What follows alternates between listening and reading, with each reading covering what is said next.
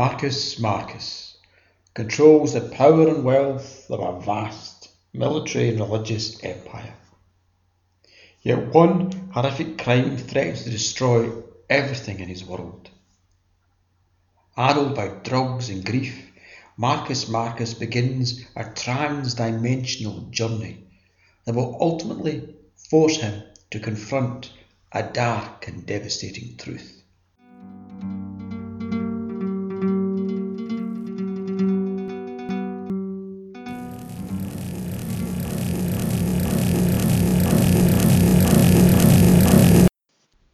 Chapter 34 Considering Crucifixions.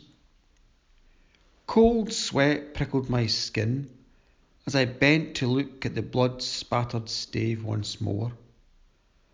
The curse Bramlint spoke must have had a terrifying effect on the sage and troopers, detonating in their midst as violent and unexpected as a bomb. Yet, like a pestilent mosquito, the evil unleashed by a curse needs a moment to take its bearings, find its target before gripping on. If dealt with swiftly, a curse can be defeated. Bramlint would have been seized the instant he uttered his awful words, the cleansing begun immediately. Three people, the prescribed number, would have carried out the bloody task of cracking the curse. Standing in a circle around them, their comrades would have recited prayers and dabbed their fingers in the hot, sticky, spilling, splatting blood. Word would have been sent to Admiral Jack requesting permission for the final part of the ritual death by crucifixion.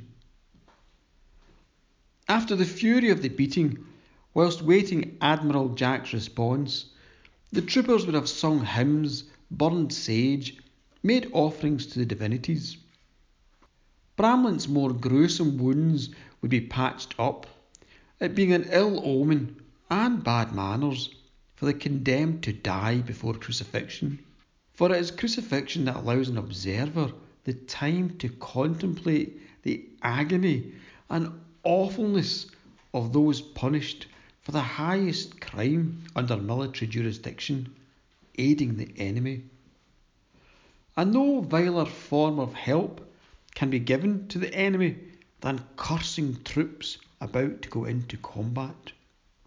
With other forms of betrayal, execution takes place on Flesher's Haugh, a wide grassy bank beside a river in Algalma's great forest cavern. It may be months before the sentence is carried out. The season has to be neither too hot nor too cold. Extremes of temperature unduly speed up the death of the crucified person. A small temporary camp has to be set up for those troopers chosen by lot who will witness the slow death. And of course, the condemned has the right to appeal to a military tribunal in the hope that the sentence be commuted to a more instantaneous form of killing. In contrast, the crucifixion of someone guilty of cursing is a swifter and often more DIY affair, with troopers using whatever material is at hand planks, metal frames, even simply bolting the villain to a wall. Admiral Jack would have known this as she hurried to the scene of the crime and its cleansing. As I pictured the Admiral pushing through the troopers to look at their victim, I suddenly realised, as doubtless Admiral Jack had, the full and awful implications of Bramlint's broken body.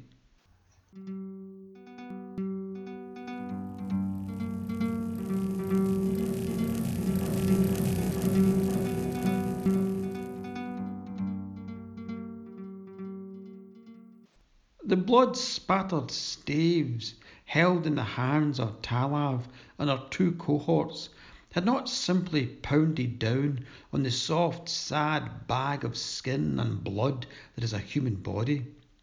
They'd equally struck against the very structure of Sagean power.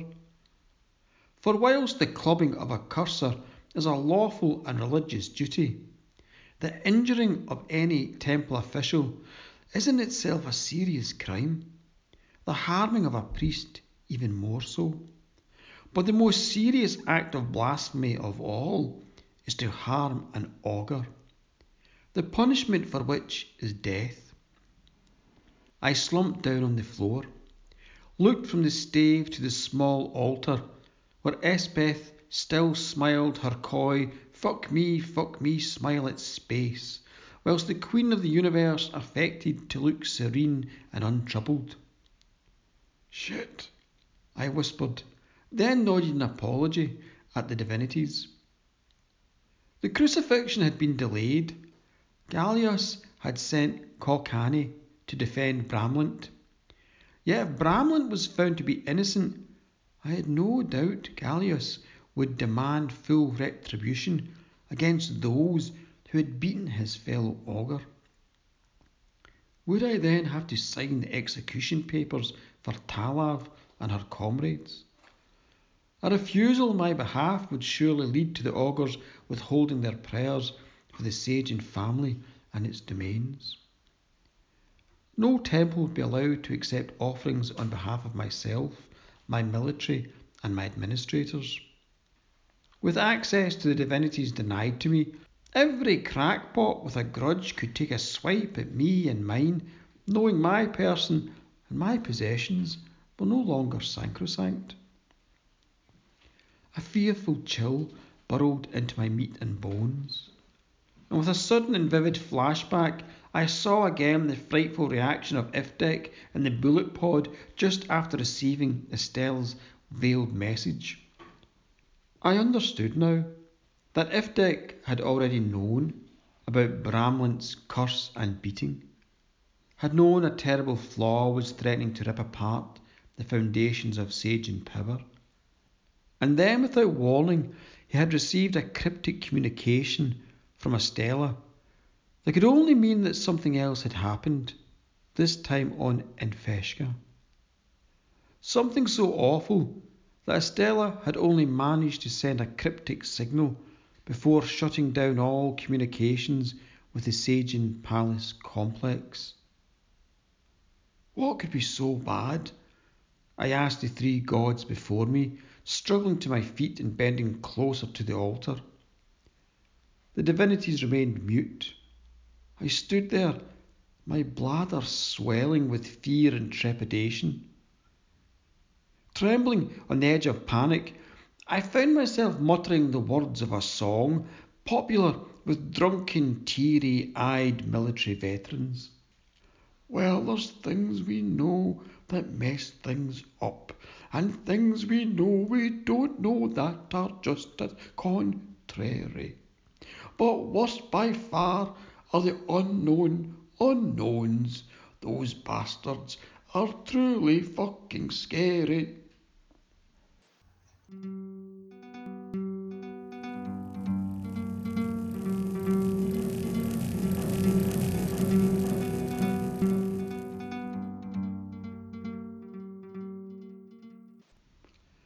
I sang the song quietly, and then again with greater gusto, aware, as I sang, of a faint and nebulous recollection moving beneath the words.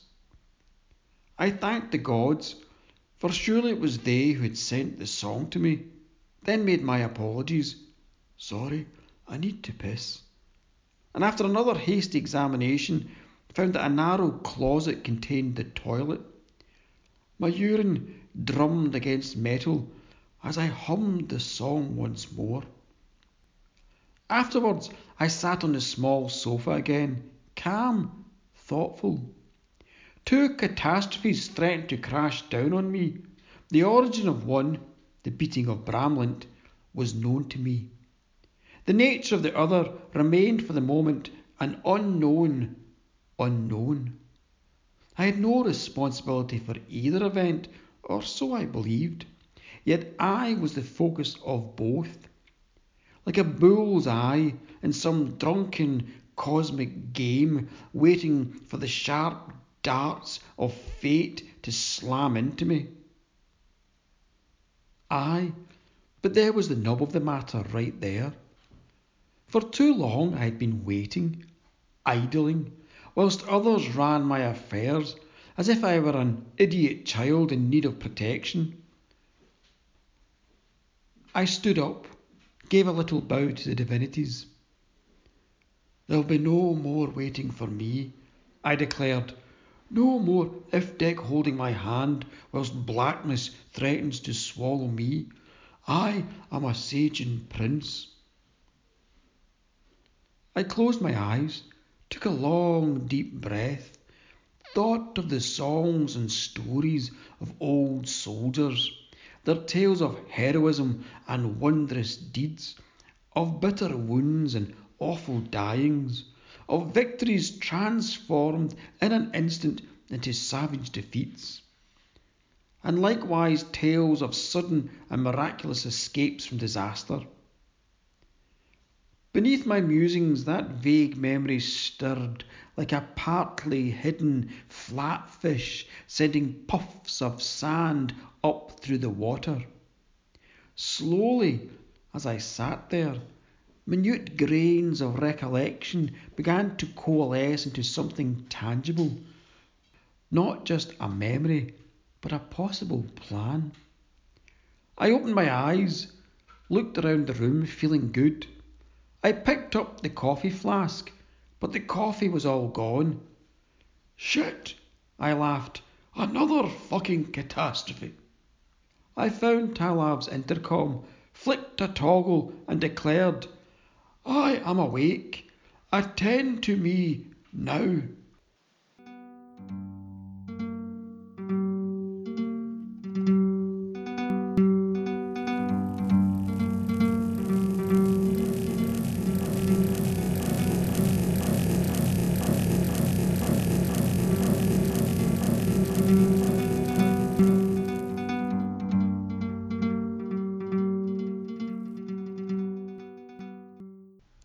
Thanks for listening to this latest chapter of Marcus Marcus and Hurting Heart. Stay tuned for future chapters and mind tell your friends and relations and ancient enemies about the podcast. If you want to know more about my work, you can follow me on rabfultonstories.weebly.com. My Instagram is at Celtic Tales Galway, and my Twitter is at Havering Rab.